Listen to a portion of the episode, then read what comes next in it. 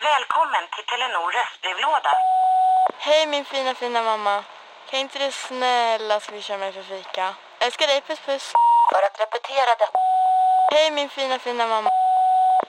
Spara samtalet när du förlorat den som ringde på telenor.se calls.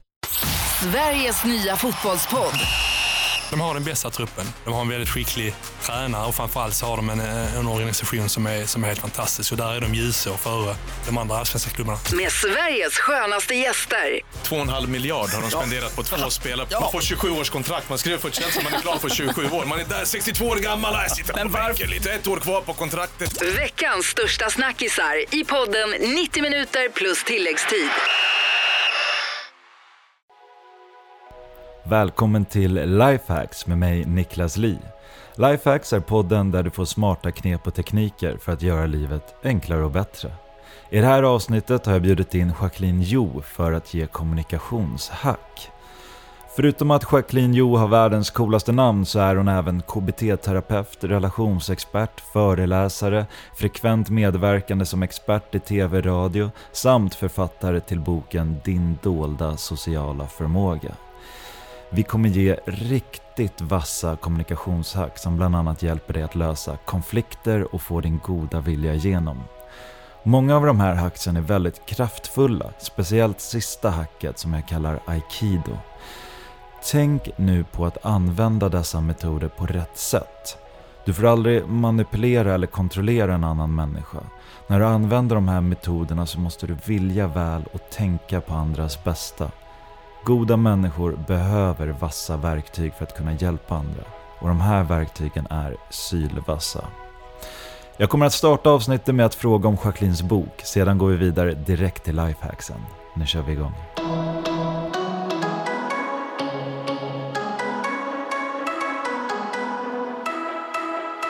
Din dolda sociala förmåga. Vad är det för någonting? Den eh, boken den bygger på mentaliseringsteorin som är en psykologisk teori, så det är ingenting som jag har hittat på. Och själva verktyget, eh, det är, så att om man, det är ett psykologiskt tankeverktyg som heter mentalisering. Och ju bättre du kan mentalisera, det visar forskningen att desto bättre fungerar du i sociala samspelet. Och ju bättre du fungerar i sociala samspelet, desto bättre social kompetens har du. För det vanligaste misstaget som folk eh, tror kring social kompetens, det är att det är, man ska vara extrovert och man ska vara social och liksom kunna prata om vad som helst med vem som helst. Men det är det inte, utan social kompetens och mentalisering går hand i hand. Är du nyfiken nu på vad mentalisering är? Alltså jag är så nyfiken, jag måste få höra det här nu. Har du någon koll eller? Jag har inte koll på vad mentalisering är. Det här måste du berätta för mig nu. Mm, nu ska jag lära dig något nytt. Du som älskar att lära dig nya saker. Alltså jag älskar det. Mm, jag. Så att jag sen kan lära ut folk. Men nu behöver jag inte det, för nu hör jag alla det här på en gång. Okej, definitionen av mentalisering, det är att kunna se sig själv utifrån och andra inifrån. Så det är egentligen som ett slags helikopterperspektiv över olika sociala sammanhang och relationer som du befinner dig i. Och jag brukar dela upp det i tre delar som jag gör både i boken och när jag föreläser. Det första det handlar om att förstå mig själv. Varför reagerar och agerar jag så här? Så när du sitter där, och jag brukar ta ett exempel att vi sitter på ett möte. Säg att du, jag och någon Pelle sitter här. Och så plötsligt så, så har vi en diskussion och jag känner att jag blir fruktansvärt irriterad. Jag blir upprörd. Det många gör då är att man agerar i affekt, att man bara slänger ur sig något eh, olämpligt. Men jag, här behöver jag stanna upp och se mig själv utifrån och tänka så här, men vänta. Hur kommer det sig att jag blir upprörd just nu? Handlar det om Niklas och Pelle, alltså det här mötet vi har eller någonting som de har sagt? Eller handlar det snarare om mig?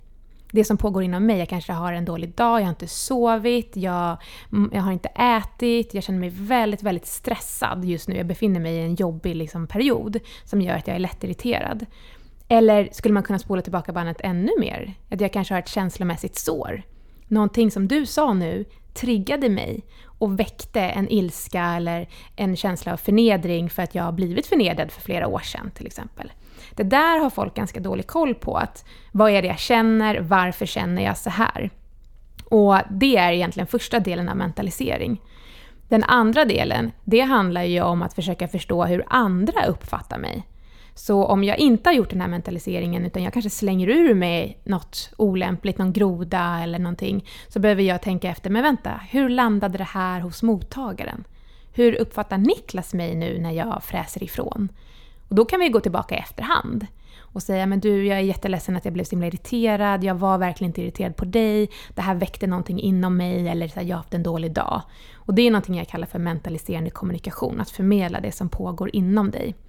Och den tredje delen, det handlar om att kunna se folk inifrån. Alltså att kunna sätta sig in i folks perspektiv. Hur, hur är det att vara Niklas? Hur kommer det sig att du reagerar och agerar som du gör? Det finns ju tankar, känslor, tidigare erfarenheter, behov som du har som påverkar dig. Och det finns alltid en anledning till att folk beter sig som de gör. Mm. Men vi tror alltid att det handlar om oss. Vi är så otroligt eh, liksom, egocentriska. så att men om du slänger ur någonting, då tänker jag okej, okay, men Niklas är arg på mig. Men jag kan säga så här, i nio fall av tio så handlar andra människors handlingar inte om dig. Det handlar om dem. Och det måste vi liksom lära oss att förstå. Och då kan det också hjälpa oss att det inte blir missförstånd eller konflikter eller liksom dålig stämning om vi börjar undvika varandra. Ja, det här skulle ju hindra så många konflikter om, ja, om verkligen. folk lärde sig det här. Jag, eh, innan jag visste det här med mentalisering så har jag bara tagit det här till eh, mitt förhållande med min flickvän Ellen. Där jag har sagt till henne nu, eh, ja, men ganska nyligen, så sa jag det att men, du Ellen, om jag blir arg eller om jag är irriterad eller någonting, så tänk inte att jag är det på dig. För att 95% av fallen så är jag bara hungrig, trött eller stressad. Exakt. Det har oftast ingenting med dig att göra. Och sen hon började tänka det, då blev det så här, men då får jag vara lite ja, men, hangry tills jag ätit. Och sen äter jag så är jag glad. Eller tar jag en liten powernap och sen är jag glad. Precis. Och det du gör där, när du säger det till henne, det går egentligen hand i hand med mitt lifehack nummer ett. Åh, spännande. Då kör vi. Lifehack nummer ett. Sluta anta, börja fråga eller förmedla. För det är ju det vi gör. Vi, vi utgår från att andra kan förstå oss. Och vi vill ju gärna att de ska kunna förstå oss. Vi tänker så här, eller du kanske tänker om Ellen, men hon borde ju förstå, jag har haft en tuff dag idag, hon vet mitt schema, hon borde förstå att jag är trött och stressad och hungrig när jag kommer hem. Så hon borde fatta att jag inte är arg på henne. Nej, du kan ju inte liksom lägga det på henne, utan din uppgift är ju att förmedla vad som pågår inom dig och hjälpa omgivningen att förstå dig. Exakt samma sak på jobbet när jag coachar olika medarbetare. Ja, men min chef borde förstå att jag är stressad och jag har hög arbetsbelastning och att jag inte mår bra. Han eller hon skickar ju uppgifter till mig och ser ju arbetshögen på mitt skrivbord. Men då utgår du från att de tänker och känner precis som du och grunden i mentaliseringsteorin är att ingen tänker och känner exakt som du. Vi är alla kognitivt unika. Och det är någonting som vi faller i den fällan hela tiden. Så vi behöver börja förstå, okej, okay, jag måste förmedla vad som pågår. Och det där är skitbra Niklas. Alltså det där är sånt som man lär ut liksom, i parterapi. Att börja kommunicera med varandra innan det mm. liksom blir konflikt eller missförstånd. Och jag säger samma sak när jag kommer hem till min kille så här, jag har haft en jättelång arbetsdag, jag är helt dränerad, jag har ingen energi. Det enda jag vill göra nu är att sitta ensam och äta middag framför en serie. Så jag vill mm. inte prata med dig, jag vill typ inte ens att du ska titta på mig. Men det handlar inte om dig och det handlar inte om vår relation. Och då behöver ju inte han bli osäker och liksom undra. Mm. För det är det folk blir eftersom man tar åt sig personligt. Utan då vet han så här, fine, det Precis. handlar om dig. Alltså när jag kom på det här, när jag berättade för Ellen, anledningen till att jag kom på det var ju för att jag märkte att varje gång Ellen var lite tjurig, det var i samband med att hon var hungrig. Ja, exakt. Och jag märkte de här sambanden så tydligt. Och då lärde jag mig att vänta, ta inte det personligt när hon... För att också när hon var lite hungrig, då kunde hon ju gå på disken. Att, men du, disken har legat där i 30 mm. minuter. Ja, kom igen nu, hon börjar gnälla lite. så bara låt allting rinna av låt henne äta sen, då kommer inte någonting vara något problem. Alltså. Nej. Men, ja, och ibland, men ibland tänker jag att folk kan vara arg på dig såklart. Ja. Det är klart att folk blir det. Men det vi inte gör då är att vi vågar ta konfrontationen. Att vi går fram och frågar du, hur är läget? Jag upplever att du är lite irriterad. Är du det nu och vad handlar det om? För det är ju också att jag börjar fråga istället för att anta att jag tänker så här, Niklas är sur på mig åh, jobbig stämning. I Sverige är vi jättekonflikträdda, så jag börjar kanske undvika dig. Det kan jag göra på en arbetsplats eller liksom ett kompisgäng. Istället för att gå och fråga dig. Och då kanske du säger såhär, nej men gud, det är jag verkligen inte. Har jag skickat ut de signalerna och ber om ursäkt? Eller så kanske du säger, jo men jag är faktiskt lite arg på grund av det här och det här. Och så kan vi reda ut det. För folk är så ah, jäkla bra på att prata med alla andra än den som det faktiskt berör när det liksom börjar osa konflikt. Mm. Och det sprider ju bara konflikterna och sprider skitsnacket och det där behöver vi liksom spräcka hål på. Så vi behöver börja kommunicera mentaliserande. Ja. Det är lifehack 1. Det, jag gillar det alltså. Då kliver jag in på mitt första lifehack. Spännande.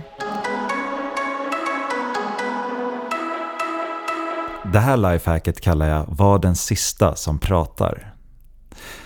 Och det är så här att om du är i en, eh, säg en konflikt eller en argumentation eller du ska ett möte där du bör få, behöver få igenom ett eh, beslut till din fördel.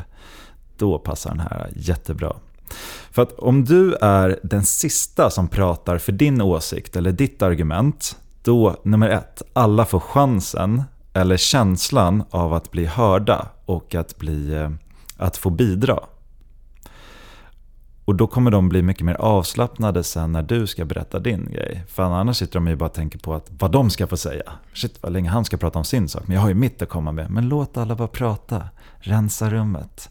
Så kan du dra en fördel av det också ju. Exakt. För då har du hört allas argument. Jajamän, och där kommer vi till nummer två. Du får alltså höra allas andras argument innan du blottar dina egna.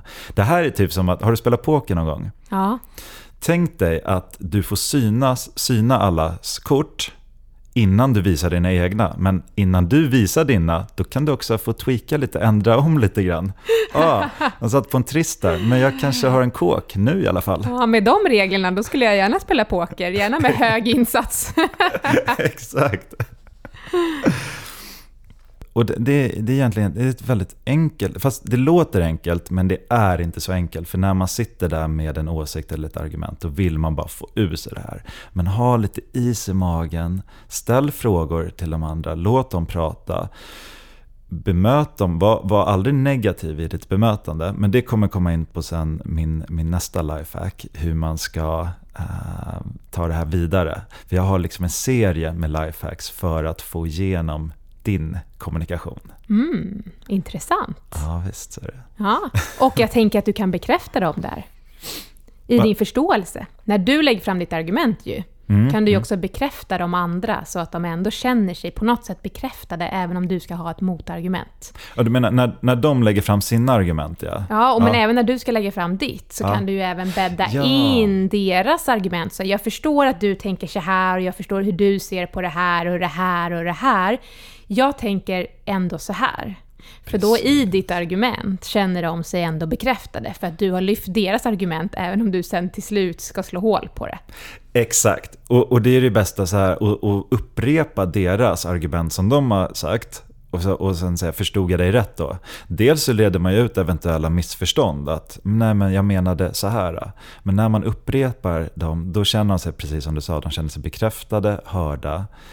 Uh, och sen om man man får ju aldrig möta med negativitet där. För då kommer man ju kunna räkna med att de blir negativa tillbaka på sitt eget argument. Så man får ju ta det ganska bra också, deras åsikter och Exakt. synpunkter. Och ta ett djupt andetag medan de pratar och biter i tungan. För oftast vill man ju spräcka hål på dem direkt. Ja, ja, ja. Mm. Man vill liksom äga situationen och bara... Mm. Men, bara backa. Ja, och inom terapin kallas det där, den där tekniken för validering egentligen. Och det är okay. samma sak som att bekräfta, att man sammanfattar det någon har sagt och lägger fram och sen säger ja men har jag förstått det rätt? Är det så här du ser på det? Så jag visar att jag har bekräftat i ord, inte bara säga ja jag förstår. Just för det är inte att bekräfta egentligen. Mm. mm, jag tycker det är jättebra. Mm. Bra när det kommer till förhandlingsteknik. Eller hur? Eller hur? Det, känns lite surt att lära ut de här, mina superförhandlingsknep här. För att nu kommer ju mina motparter kunna. Vad, vad händer om alla vill vara den sista att prata? Nu går vi vidare till ditt lifehack nummer två. Nummer två, men eftersom vi ändå är inne på icke-verbal kommunikation så tänkte jag att eh, den här kanske passar bra. Och det är just att inse att du kommunicerar även när du inte pratar. Och jag kommer inte prata kroppsspråk nu, utan jag kommer prata ansiktsmimik, för det är det som är mitt specialistområde. Mhm. Mm. Vet du vad det är vi förmedlar i vårt ansikte? Vad förmedlar vi där, Niklas? Våra känslor? Ja, exakt. Så genom alla våra olika uttryck och genom att vi läser andra, det är så vi uppfattar vad är det du känner och du förstår vad det är jag känner. Och det finns sju olika ansiktsuttryck som är universella. Om man ska tro Paul Ekmans forskning, han är amerikansk psykolog och forskare och har forskat på framförallt microexpressions i väldigt, väldigt många år. Jag tror på Paul. Ja, känner du till honom? Nej, men jag tror... Jag Du tror på honom? det. Ja. Jag köper vad du säger. Har du sett den här tv-serien eh, Lie to me? Nej. Nej, den, den är ganska gammal, i alla fall några år på nacken.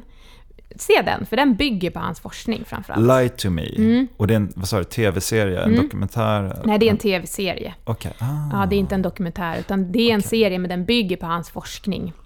Han har gjort i alla fall en studie i 21 olika kulturer världen över. Till och med åkt ut i djungeln, alltså i Papua Nya Guinea, där det inte finns tv-apparater eller iPhones eller speglar. Och de både gör och känner igen samma uttryck på samma känsla. Så att jag tror jättemycket på Paul Ekmans forskning och jag, alltså jag är ju ansiktsnörd. Jag har ju till och med åkt till San Francisco och tagit en kurs på, för en av hans professorer på UC Berkeley och lärt mig att läsa ansiktsmimik. Så passa dig nu! Jag såg direkt vad du gjorde för min. Vad gjorde jag då? Lite rädsla. Han blev ju livrädd. Ja. Jag känner mig helt blottad där. Mm. Men rädsla och förvåning är ju någonting som vi lätt eh, blandar ihop. För förvåning är ju att ögonbrynen går upp och det gör det när vi blir rädda också. Bara det att när vi är förvånade går de som i en böj. Jag brukar säga till min föreläsningspublik att tänk på McDonalds, liksom. då har du förvåning och så tappar vi käken lite, öppnar munnen. Med rädsla så går ögonbrynen också upp men de blir horisontella och istället för att tappa käken och liksom dra ner munnen så drar vi den åt sidan. Så att vi spänner oftast halsmusklerna. Det här kan man ju se, alltså, det finns ju massa olika mm, studier på det här som han har gjort och att vi avslöjar oss till exempel när vi lyssnar. När jag lyssnar på din story gör jag massa olika uttryck och många gånger har inte jag en koll alls på vad mitt ansikte förmedlar. Och även när jag pratar ibland så råkar jag läcka känslor. Jag kanske säger att jag, men jag är jätteglad över att vara här. Men jag gör små microexpressions av rädsla. Vilket kanske då egentligen är ett tecken på att jag är nervös och osäker. Och det är väl så han då har byggt... Den tv-serien bygger ju på att upptäcka lögnare. I form av att man säger en sak men man visar en helt annan sak i ansiktet. Och det där är superintressant och det är ganska få människor som har koll på hur de ser ut i sitt ansikte. Hur ska man få reda på det då, hur man ser ut? Framförallt börja med att fråga omgivningen. Okay. Och eh, be folk eh, till exempel ta kort på dig när du inte är medveten om det. Jag hade faktiskt en sån föreläsningsdeltagare som kom fram till mig efter att jag hade haft en halv dag. Så sa hon så här, ja men det viktigaste insikten jag fick om mig själv, det var när jag var ungefär eh, någonstans i 20-årsåldern. Jag hade haft jättemycket problem med relationer. Jag kunde liksom inte knyta an till folk. Och jag förstod inte vad problemet var. Jag tyckte jag var en omtänksam person och tyckte ändå att jag var ganska bra på att prata och föra mig och sådär. hade hon varit på resa med ett gäng kompisar. Och då hade en kille där fotat henne när hon inte såg. Och bland annat berättade hon om en händelse när hon kommer ut ur en hiss. Och han har fotat henne. Och så började hon kolla på den bilden och sa men gud jag ser så himla sur ut. Alltså mitt grund, för vi har ju liksom ett grunduttryck i ansiktet. Det är verkligen så här resting bitch face. Om du kanske har hört talas om det. Ja. Ja, och det vi behöver förstå är att det gör omgivningen osäker. Så omgivningen kommer inte att känna att du är en trygg och varm person och kommer inte heller söka kontakt med dig. Utan vi drar oss ju för att söka kontakt med folk som har negativa ansiktsuttryck. Alltså för att de förmedlar negativa känslor. Och då sa hon att äh, men det var mitt livs största uppvaknande. Det kanske låter banalt, men efter det tänkte jag verkligen på att jag ska le, jag ska le, jag ska le. Och började träna på det och plötsligt så blev mina relationer mycket, mycket bättre. Det gör sån stor skillnad att när jag, eh, de dagarna som jag bara lite, lite ändrar på mungiporna. Det behöver inte ens se ut som att jag ler, utan jag bara drar lite grann i smilbanden. Alltså, allting förändras. Hela filtret, allting som jag ser, människor som ser mig. Det, det är ju hur bra tips som helst. Ja, och grejen är att det är ju för att omgivningen, eftersom vi läser av folk hela tiden, det gör vi av eh, hotskäl. Alltså vi mm. försöker hela tiden läsa alla vi möter på gatan för att vi ska se vilka ska vi undvika och vilka kan vi passera. Och det är ju rent evolutionärt att vi programmerade så. Men det som är att om du då har ett negativt ansiktsuttryck så visar en studie vid Uppsala universitet att jag har jättesvårt att le åt det. Mm. Så kommer du och är arg kommer jag aldrig le. Och i annat fall så speglar vi folk. Men vi har svårt att spegla just ett ilsket, så att mitt... Eller liksom, vi har svårt att le åt ett ilsket så att mitt blir också lite så här, ah, tillbakadraget, det kanske till och med blir rädd. Och vi speglar ju alla tack vare våra spegelneuroner. Det är så vi känner empati också. Mm genom att jag gör samma uttryck som du har och sen så går jag upp i prefrontala cortex där jag har liksom mina sociala och exekutiva funktioner. Och så här, aha, Niklas, men han är ju ledsen. Och sen uttrycker jag det verbalt. Men allting sker icke-verbalt först. Och när du pratar om de här äh, grejerna med spegling och så, då leder det in på mitt nästa lifehack väldigt smidigt. I snålblåst, svetslågor, på hög höjd eller med tung last tar du risker varje dag. Genom att erbjuda bästa tänkbara skyddsutrustning och rätt verktyg för jobbet kan vi göra ditt jobb säkrare. Och säkerheten har aldrig varit viktigare. Så välj Swedol. För säkerhets skull! För säkerhets skull. Ah, dåliga vibrationer är att skära av sig tummen i köket. Ja! Bra vibrationer är att du har en tumme till och kan scrolla vidare. Få bra vibrationer med Vimla. Mobiloperatören med Sveriges nöjdaste kunder enligt SKI.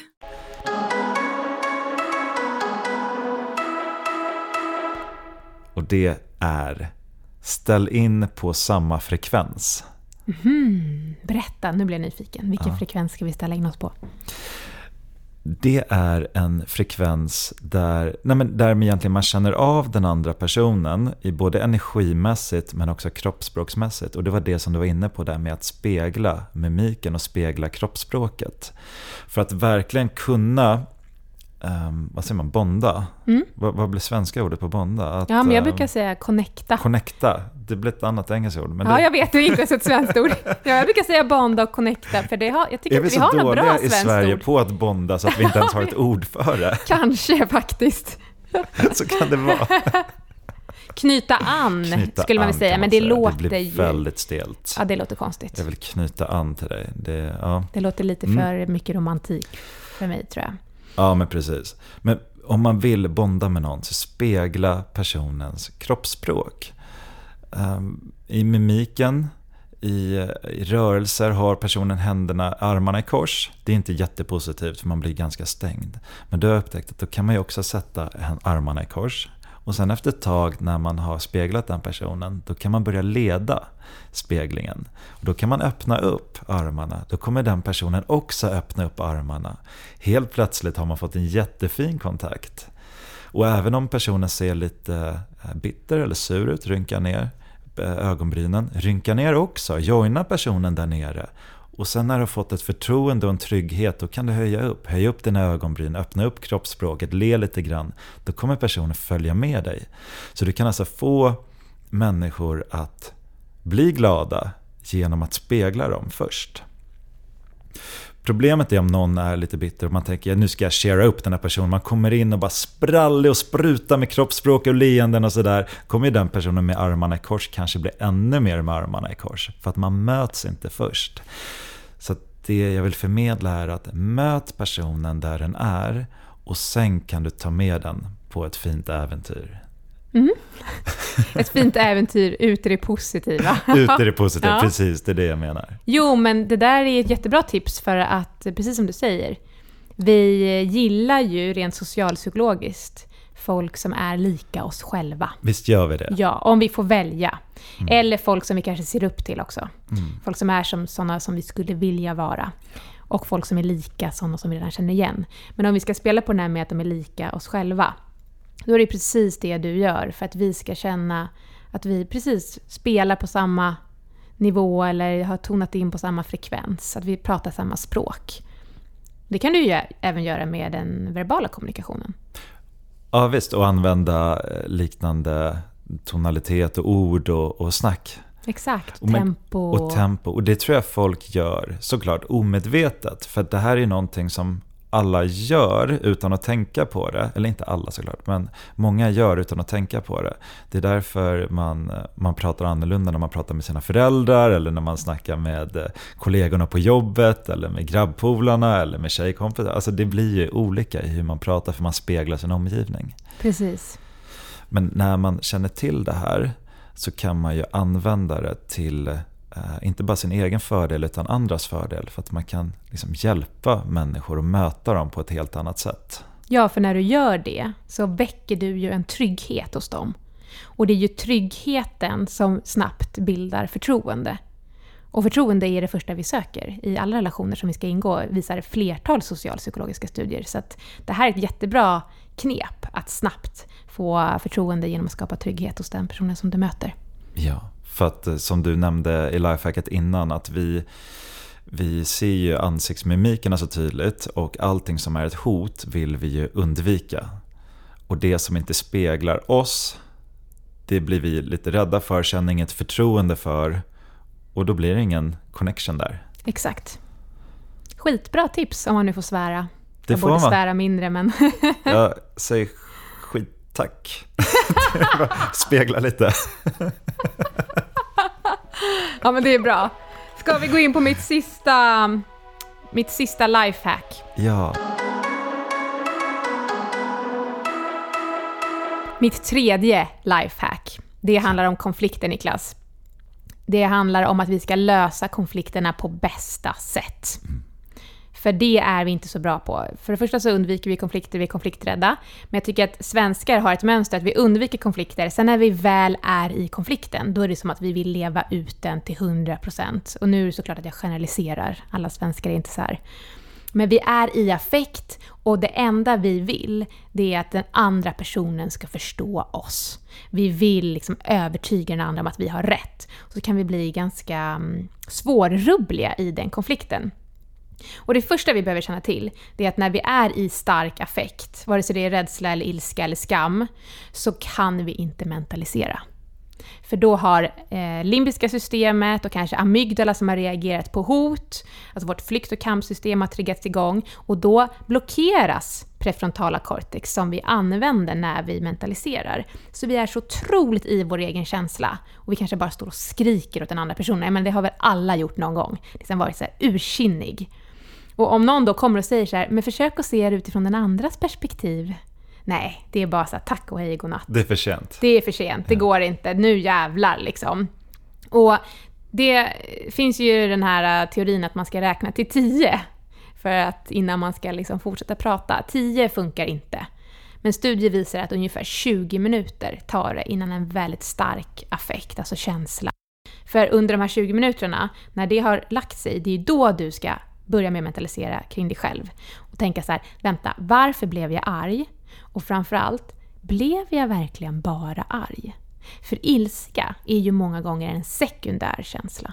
Inom terapin brukar man dela upp det där. Primär känsla, alltså den som kommer först, och sekundär är den som kommer sen. Och många gånger tenderar vi att uttrycka den sekundära. Och det är många gånger ilska. Så att vi blir jätte, jättearga. Du kanske är jättearg på din eh, kollega för någonting han eller hon har sagt eller gjort. Men egentligen handlar det om att du är ledsen. Du känner dig sårad, trampad på, inte respekterad. Och det är egentligen de känslorna som du ska förmedla. Men de kommer du ju bara åt när liksom den, den största affekten har lagt sig. Så det är då du ska gå tillbaka. Så det jag vill, när vi pratar konflikthantering så behöver man lära sig att prata i primära känslor. Så att du går tillbaka då och säger “Gud, jag är jätteledsen. Jag blev ju faktiskt inte bara arg, egentligen är jag ledsen. Jag blev ledsen över att du gjorde sådär.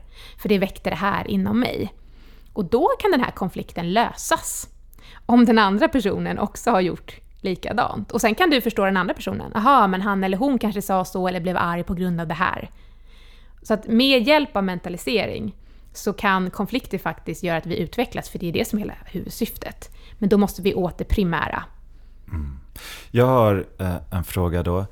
Kan man, för att när, om det väl går så långt så att jag blir så arg så att jag måste gå undan i en kvart, 20 minuter.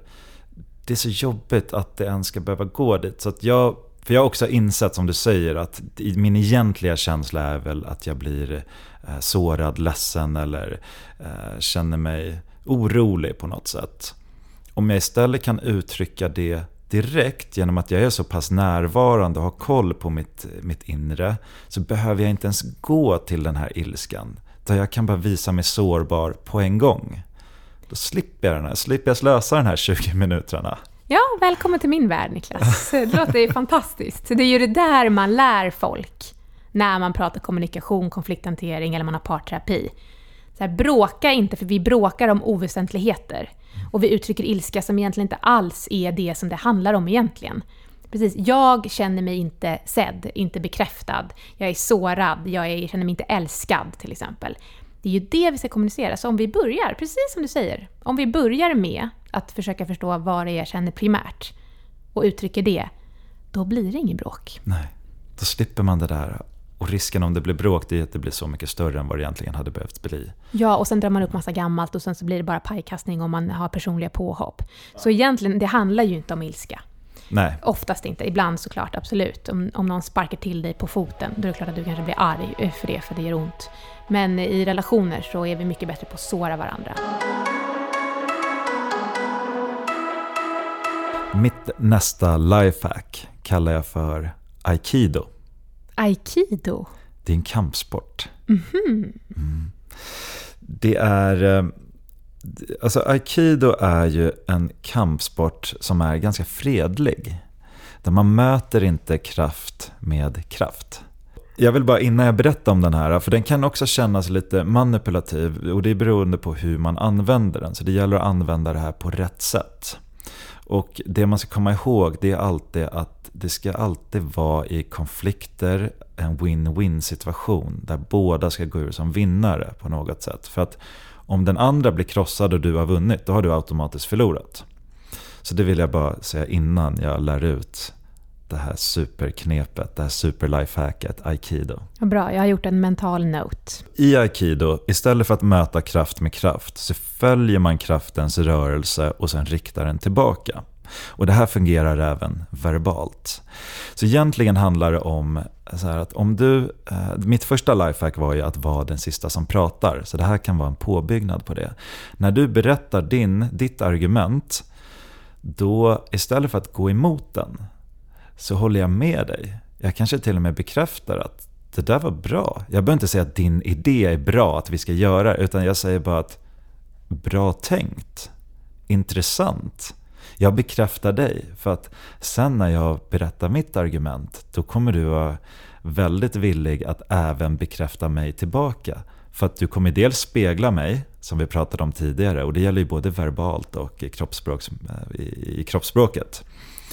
Och eftersom jag pratar sist, då kan jag lägga ut upp argumentet så att det passar in väldigt bra också i situationen. Så att det här knyter ihop hela säcken. Och då har man gjort allting rätt som vi har gått igenom här, Mm. då kommer du få ditt argument eller din åsikt igenom. Då, då vinner jag, men den andra ska också vinna. Men den andra måste också vinna, Mm. eh, så, så, såklart. Så att det får inte, man måste ju vara god när man gör de här grejerna. Man måste ju vara genuint, eh, alltså ha, vad ska man säga, en genuin intention. Så man får inte vilja någon någonting illa, för då kommer det inte fungera något av det här. Utan din idé får man ju förutsätta är ju någonting bra som faktiskt gynnar alla involverade. Men det är inte alltid sådana idéer går igenom. Därför måste man också ibland ha de här lifehacksen för att få igenom den bästa idén, vilket såklart är din. Magi. Magi, sen är allt löst. sen är allt löst.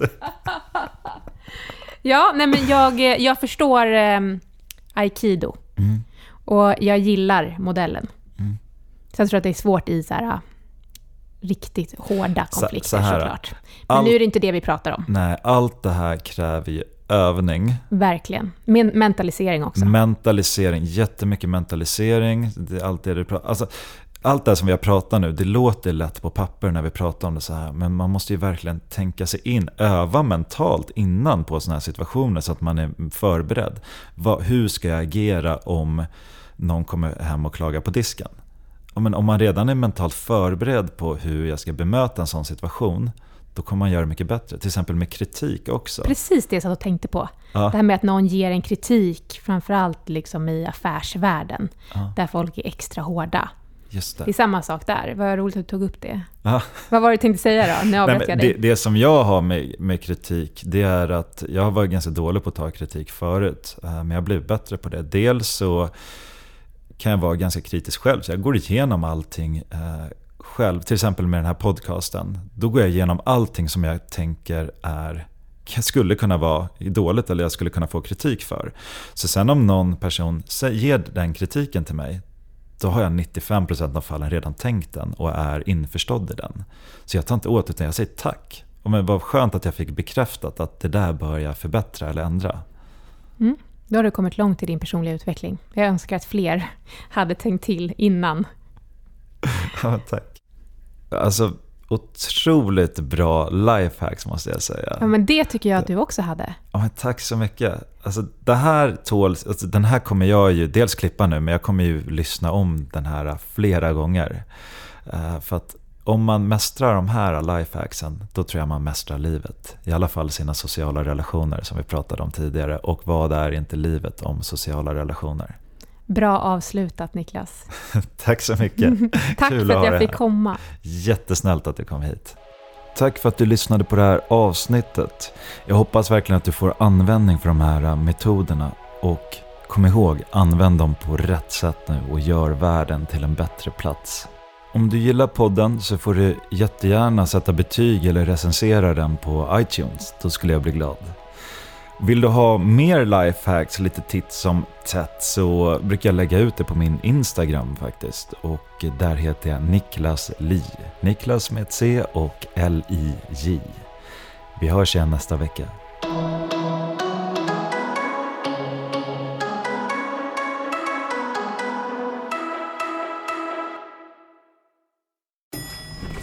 Nej.